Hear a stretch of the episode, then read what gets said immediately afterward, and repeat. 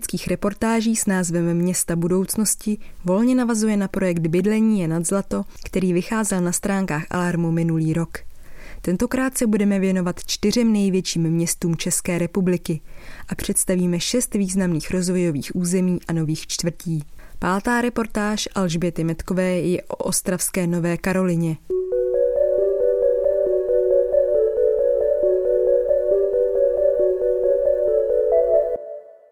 Nahradí horníky kreativci? V Ostravě vznikají nové čtvrti, staré problémy ale nemizejí.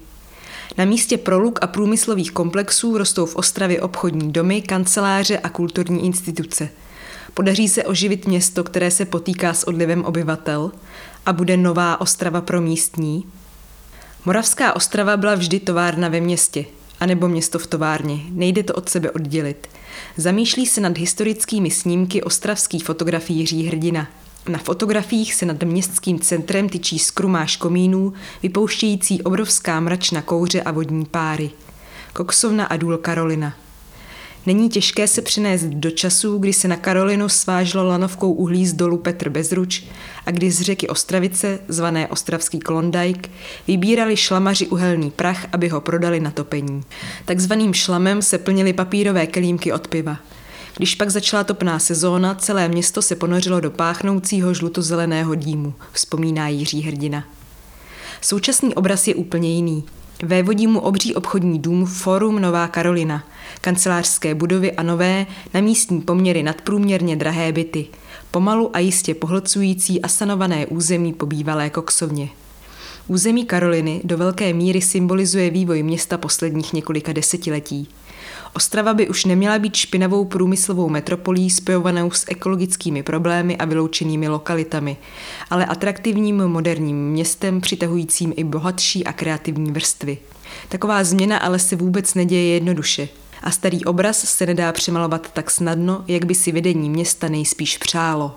Přemýšlet o urbanistickém rozvoji Ostravy znamená oprostit se od tradiční představy středoevropského města – Nenajdeme tu jeden historický střed obklopený novější zástavbou, případně pár industriálními komplexy a novou suburbí. Ostrava se skládá z více či méně nepropojených částí, oddělených dopravními bariérami, výrobou nebo městskou divočinou. Je tady spousta mezer a proluk v zástavbě městské struktury tu mezi sebou nesrostly. Ostrava je typické policentrické město, jehož tři části, Ostrava jich, Poruba a centrum fungují do jisté míry samostatně, říká architekt Pavel Řihák z městského ateliéru prostorového plánování a architektury MAPA. Průmysl a těžba tu prorostly městem natolik, že je někdy těžké říct, kde začíná jedno a končí druhé. A to se netýká jen zmiňované Karoliny, ale třeba i známých Vítkovických železáren, které jsou od Karoliny sice na dohled, ale dojít k ním pěšky pořádně nejde. Neznalému návštěvníkovi se může snadno stát, že se v rozbité městské struktuře každou chvíli přestane orientovat. Na území Ostravy se tak nepřekvapivě nachází i řada brownfieldů, což souvisí mimo jiné s postupnou deindustrializací. Jedním z nich je právě Karolina, která leží v těsném sousedství nejstaršího městského centra a odedávna se tak do tohoto prostoru vkládaly velké naděje na další rozvoj města. I proto se nedá osud Karoliny oddělit od jejího okolí. Její vývoj je těsně spojen s developerskými projekty v centru, se sousedními rozvojovými územími Černá louka a dolní oblast Vítkovice, DOV a vlastně i s rozvojem Ostravy jako celku. Pro nás je teď zásadní otázka, jak scelit území od Nové Karoliny přes Černou louku, kde se momentálně stavějí dvě nové univerzitní budovy a Špodov. Uvádí náměstkyně primátora Zuzana Bajgarová z hnutí ANO 2011 pod kterou spadá investiční odbor a útvar hlavního architekta a stavebního řádu. V minulosti vznikla řada studií, které se ale zabývaly často jen výměrou ploch a dopravní infrastrukturou, ale už ne tím, kdo tam má žít a jaké funkce se tam mají nacházet. Na to bychom se chtěli nyní zaměřit, dodává. Pamatuju si, že ještě než se začalo na Karolině stavět, bylo to jen černé pole, kde nic nerostlo. Čouhalo z něj jen trojhalí a bylo celé obehnané ploty. Byl to doslova Brownfield. Vybavuje si první vzpomínky na Karolinu Pavel Řihák. Zatímco důl Karolina přestal fungovat už v roce 1933, koksovna byla uzavřena až v roce 1986. Od té doby probíhaly náročné sanační práce těžce znečištěného území a začaly se také objevovat první úvahy, co s plochou o velikosti asi 30 hektarů bude dál. Na konci 80. let se konaly na Karolině, ale třeba i na okolních haldách, dodnes legendární burzy, kde se dalo sehnat nelegální zboží, třeba desky se zakázanou hudbou a kam chodili tisíce lidí, hlavně studenti a horníci. Jiří Hrdina vzpomíná, že už tehdy se objevovaly i myšlenky, že by se na nevyužitém území mohl postavit nový multikulturní prostor. Po roce 1989 ale nakonec zvítězily komerční zájmy. V roce 1998 vyhlásilo město Ostrava, které spolu se společností OKD vlastnilo na Brownfieldu většinu pozemků, na území Karoliny mezinárodní urbanisticko-architektonickou soutěž. Vůbec první, která se v České republice uskutečnila podle soutěžního řádu Mezinárodní unie architektů. V roce 2000 vybrala odborná porota vítěze. Kolektiv ze Sleské polytechniky v Glivicích, spolupracující s českým architektem Karlem Cieslarem. Vítězové zpracovali urbanistickou studii, na jejímž základě byl schválen územní plán. Na Karolině měla vyrůst v podstatě klasická nová čtvrť s dostatkem veřejných prostranství a zeleně a odborná i laická veřejnost se ve své době shodovala, že šlo o kvalitní urbanistický návrh. Několik let se ovšem nic nedělo. Až v roce 2005 schválilo tehdejší městské zastupitelstvo za dodnes nepříliš jasných okolností změnu územního plánu, což znamenalo odmítnutí výsledků mezinárodní soutěže. Následně byla vyhlášená nová developerská soutěž bez řádných pravidel, kterou Česká komora architektů označila za neregulérní a kterou vyhrála společnost Multidevelopment. Součástí smlouvy s vítězem byl prodej městských pozemků a zodpovědnost nového majitele za realizaci projektu. Celá akce se odehrála během jednoho roku a vyvolala masivní odpor u veřejnosti, osobností kulturního života, České komory architektů, památkářů a dalších odborníků. Město Ostrava se touto změnou územního plánu vzdává možnosti usměrňování urbanistického rozvoje na území Karoliny a dává prostor pro invenci a kreativitu developerům a jejich diskutabilním řešením, reprezentujícím vlastní komerční zájmy. Schrnul tedy všeobecné výtky Jaroslav Novosad z Národního památkového ústavu Ostrava. Developeři sice prezentovali svůj projekt také jako dynamickou moderní čtvrť, která pozvedne upadající centrum a vůbec celé město. V podstatě od začátku ale bylo jasné, že středobodem projektu má být velký obchodní komplex. Jedním z argumentů města bylo, že do Ostravy není možné nalákat investory a proto musí vše prodat jednomu investorovi, který celý projekt zrealizuje sám. Problém byl, že nevznikla žádná regulační studie – Zpětně se navíc ukázalo, že tehdejší vedení Ostravy neříkalo pravdu a zájem mezi investory byl. Vysvětluje antikvářka Ilona Rozehnalová, která se už mnoho let aktivně zabývá ostravským veřejným děním a je mimo jiné členkou okrašlovacího spolku za krásnou Ostravu. Podle Rozehnalové se potvrdil tehdejší argument kritiků developerské soutěže, že pokud město rozvoj nějak nereguluje a nechá volnou ruku soukromým investorům, těžko vznikne urbanisticky kvalitní čtvrť propojená s okolím. Přitom dobré a odborně provedené plánování je pro městský rozvoj úplně nejdůležitější. Pokud v nějakém území chybí kvalitní veřejný prostor, nevedou jim průchozí ulice, naopak je plné různých bariér, negativně to ovlivňuje celý váš život, upozorňuje Rozehnalová. Přes velké protesty odborné i laické veřejnosti se v roce 2006 začalo se stavbou první ze čtyř etap velkolepého developerského projektu. Jenže o dva roky později přišla ekonomická krize a stavební práce se na několik let úplně zastavily. Teprve v roce 2012 se otevřelo obchodně zábavní centrum Forum Nová Karolina, kterému se ale v Ostravě často přezdívá Nová Fukushima – Fórum ve tvaru několika obřích spojených kostek se rozkládá na 58 tisících metrech čtverečních a v centru opravdu působí spíš jako jaderná elektrárna než městotvorný prvek, k čemuž přispívají i poměrně nepřívětivá okolní volná prostranství a blízkost velkého dopravního uzlu Friedlandské mosty. Developer sice tvrdil, že za návrhem fóra stojí jeden z nejslavnějších architektů současnosti Rem Koolhaas, ale jeho studio bylo u projektu jen v počátečních fázích a s konečným výsledkem má jen málo co, pokud vůbec něco společného, jak glosoval třeba ostravský historik architektury a památkář Martin Strakoš. V roce 2012 pak byly dostaveny na Karolině první rezidenční byty a o rok později velký administrativní objekt Nová Karolina Park. Nic dalšího se ovšem v rozvojovém území nedělo a i největším optimistům začínalo docházet, že avizovaná nová developerská čtvrť asi jen tak nevznikne. Soukromý investor se potýkal s problémy a část pozemků v následujících letech dokonce vrátil a odprodal zpět městu. Podle kritiků se tak potvrdilo, že společnosti Multidevelopment šlo od začátku hlavně o stavbu obchodního centra a ne o řádnou multifunkční čtvrť, zatímco developer svaloval vinu na změnu poměrů po ekonomické krizi. Město následně znovu nabité pozemky prodalo do soukromých rukou. Uvažovali jsme, že prostor využijeme a postavíme tam objekt pro vlastní účely magistrátu, ale v rámci efektivity vynakládání zdrojů jsme se nakonec rozhodli pro prodej, uvedl ostravský primátor Tomáš Matsura z Hnutí ANO 2011. Nyní tedy vedle fóra začíná vyrůstat nový převážně kancelářský objekt Organika za více než miliardu korun. Jen o pár stovek metrů dál má vyrůst nejvyšší budova v Česku Ostrava Tower a to také na původně městském pozemku. Proti se sice postavila opozice, která kritizovala nevýhodnost smlouvy pro město a také Národní památkový ústav, jemuž se nelíbí překročení místního výškového limitu, ale odbor územního plánování vydal souhlasné stanovisko, takže podle společnosti RT Torax, která teď pozemek vlastní, by se se stavbou podle návrhu kanceláře Chybík a Krištof mělo začít co nejdříve.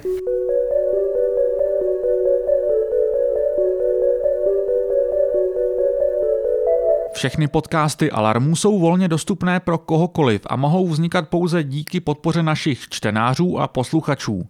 Podpořte Alarm v naší stálé kampani. Odkaz najdete na našem webu a Facebooku.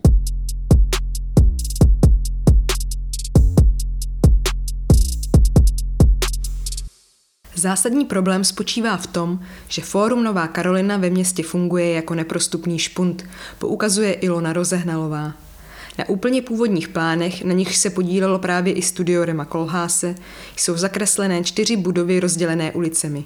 To by bylo něco úplně jiného než stávající monstrózní krychle, a to i v případě, že by se stále jednalo o obchodní domy.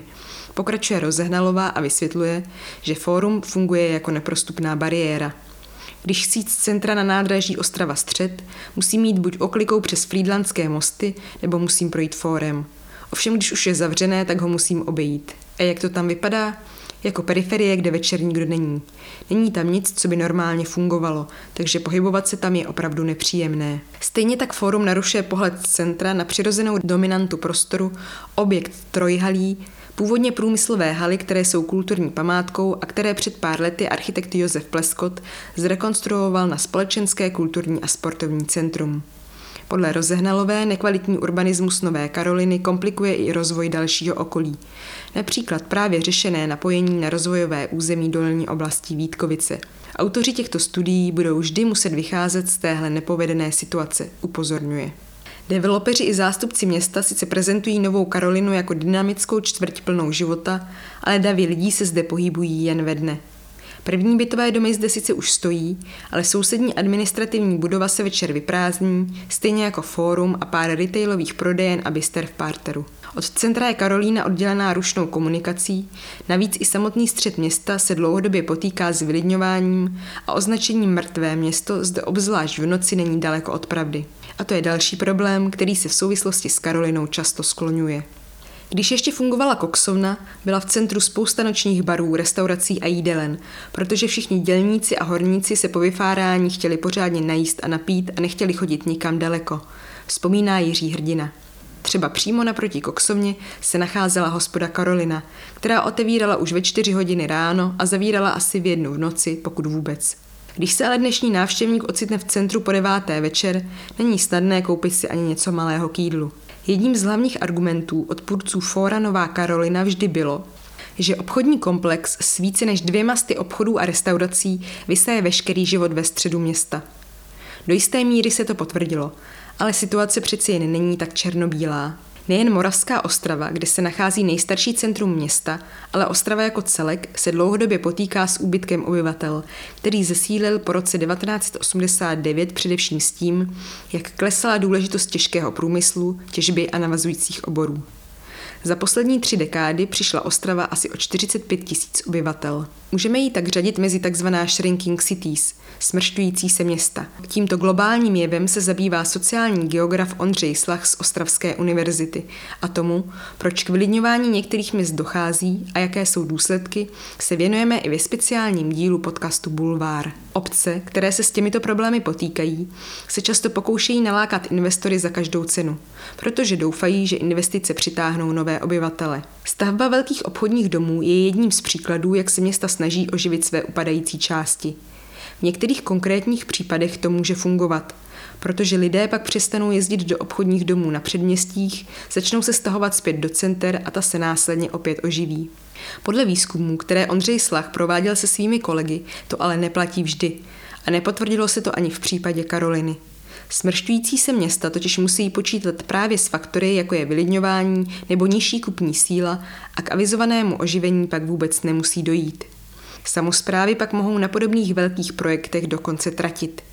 V případě Karoliny například veřejný sektor financoval vyčištění celého území, což stálo asi 2 miliardy korun. Na těchto výlohách se ale soukromý investor nijak nepodílel. Po otevření fóra se do něj část obchodů, hlavně značkových, přesunula. Jiné provozovny v konkurenci neobstály a městské centrum se opravdu ještě více umrtvilo.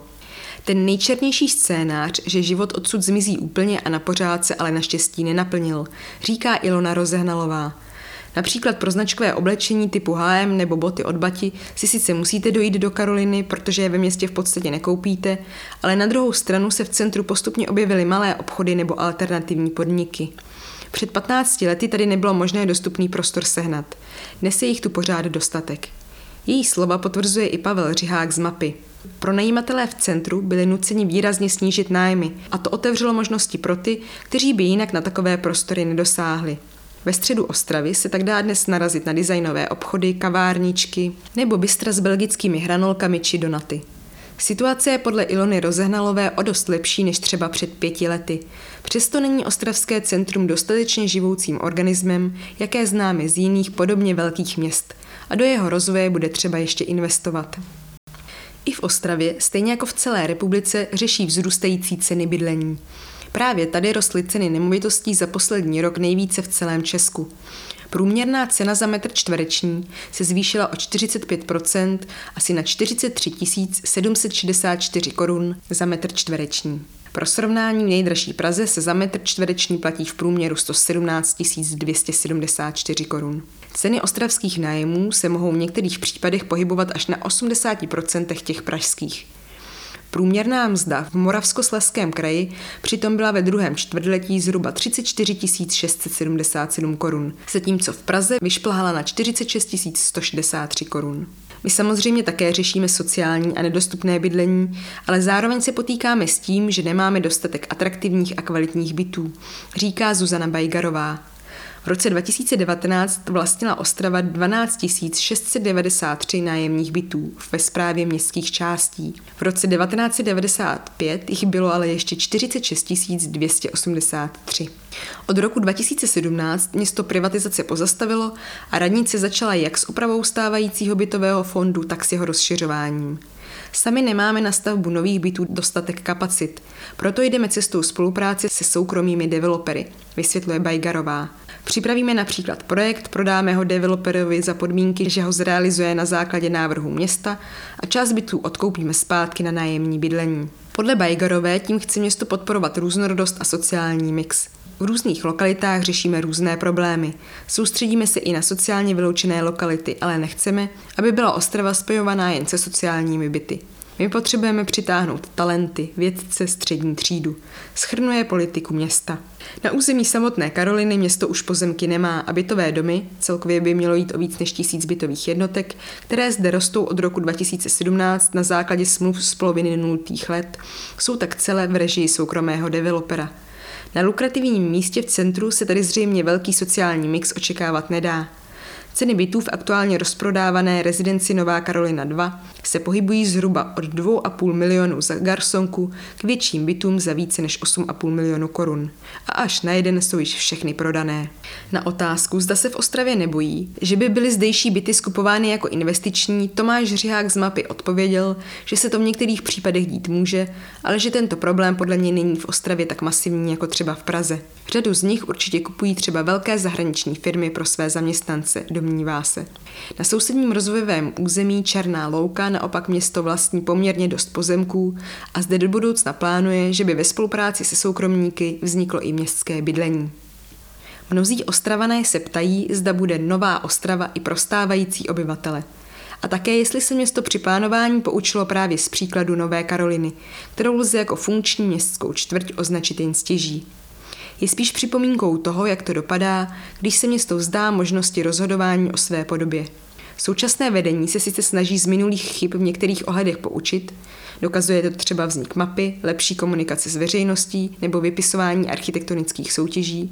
Zároveň ale třeba zatím u nových projektů neprobíhá téměř žádná participace, město dosud nerozvíjí ani žádnou metodiku kontribucí developerů a razí tezi, že investory je třeba hlavně lákat. Hranice mezi potřebou nových investic a ztrátou pevné pozice ale může být křehká.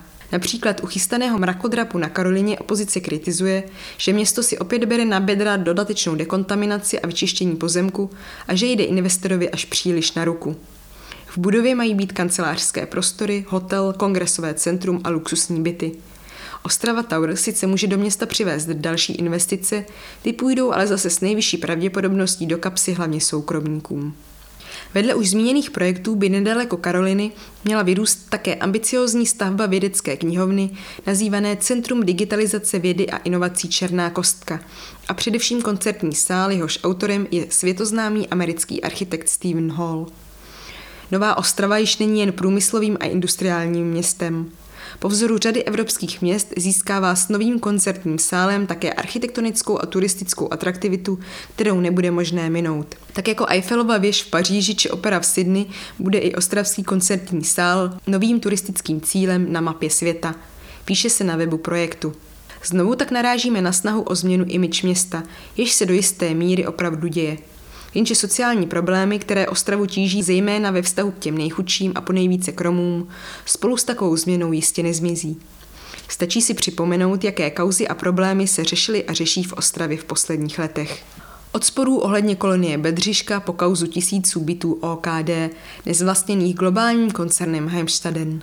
Výstavba koncertního sálu je velice ambiciózní, ale hodně spoléhá na tzv. Bilbao efekt – Zkušenosti z jiných měst ovšem ukazují, že nevždy se podařilo tohoto nejistého efektu docílit, obzvláště pak v deindustrializovaných městech. Glosuje současnou situaci Ondřej Slach. Za úspěšnými projekty podobného typu stojí promyšlená holistická strategie jejich zapojení do organismu města a regionu, což se zatím o chystané ostravské filharmonii říct nedá. Architektonické zpracování vytváří pouze předpoklad, ne záruku úspěchu, dodává. Ostrava bez pochyby potřebuje jak novou kulturní infrastrukturu, například vědecká knihovna i náčkova filharmonie už léta fungují v provizoriu, tak spravedlivou sociální politiku. Oboje je běh na dlouhou trať jisté, ale je, že skutečně úspěšné mohou být podobné snahy jen tehdy, když budou v první řadě hájit veřejné a ne pouze soukromé zájmy. Poslouchali jste reportáž v rámci nové reportážní série Města budoucnosti, která vychází za podpory nadace Rozy Luxemburkové. Pokud se vám článek líbil, čtete rádi Alarm a přijde vám jeho existence na mediální scéně důležitá, podpořte nás v aktuální crowdfundingové kampani na darujme.cz. Alarm není jen médium, ale také komunita, která v české veřejné debatě hájí hodnoty demokracie, rovnosti a spravedlnosti a ukazuje, že jiné Česko je možné. Pokud vám tyto hodnoty nejsou lhostejné, podpořte naši redakci v právě startující kampani. Jiné Česko je možné, volte Alarm. Odkaz najdete na našem webu a2alarm.cz.